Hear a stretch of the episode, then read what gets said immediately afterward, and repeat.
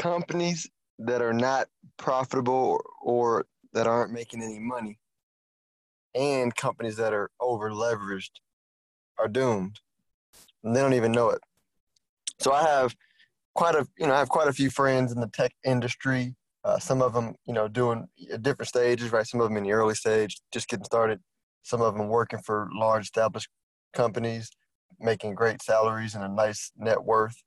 And for the last 12 to 18 months or so um, i've been just talking to everybody who will listen about just saying hey look I know whether in your investment portfolio or your stock options or or, your approach to um, raising raising money for your company when it's still losing money.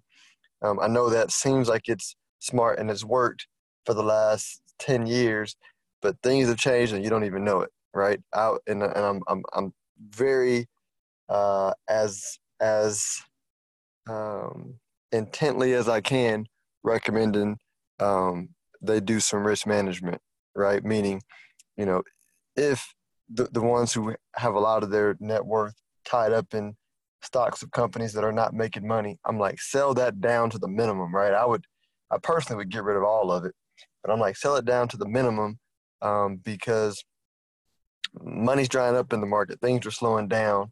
Uh, this trade war is not over. And just, uh, just like things all of a sudden happened in 2000 where tech stocks dropped that were not making money. You know, um, this stuff happens quicker than, than what you realize, right? The, the, the difference is the tech boom in the late 90s lasted for a few years. This this boom of letting companies grow and not make money has lasted longer, but truth is still truth, right? And and if you look back in history, there's no company that has uh, let me backtrack because I, I, know where somebody's going with this. They're going to say, Philip, well, these companies are going to eventually make money, right? They're not going to lose money forever, right? Uh, you would hope so, but a lot of these companies have been have been going along for a long time and are not making money, and and we're in a situation where growth is slowing, money's drying up, risk is raising, and if we hit a recession, like it's getting, and and and it's already it's already showing in what's happening with Tesla. It's showing in the WeWork IPO, uh, and it may or may not be able to go, go in public.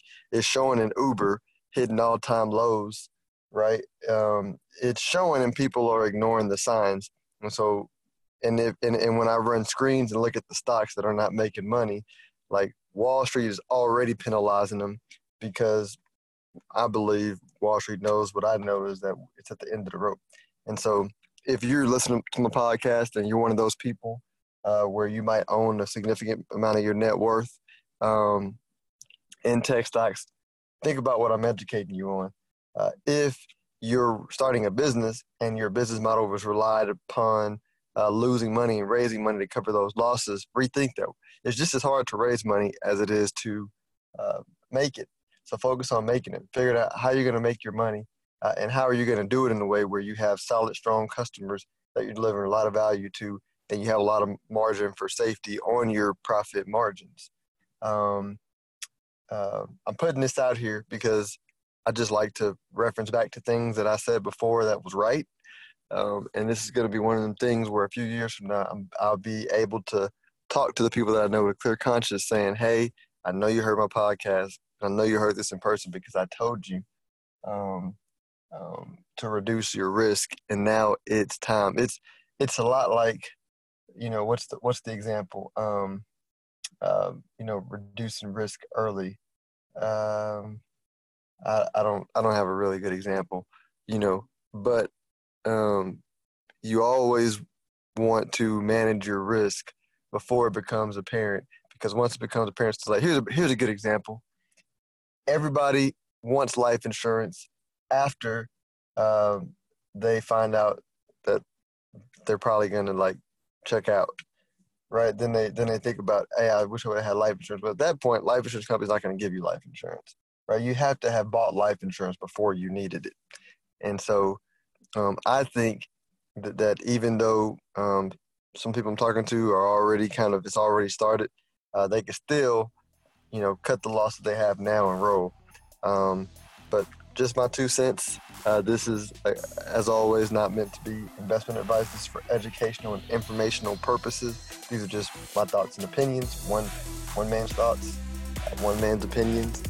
Don't take it as investment advice. Investments uh, are not guaranteed unless otherwise stated. Uh, you need to seek your own counsel before making your own decisions. Y'all enjoy your day.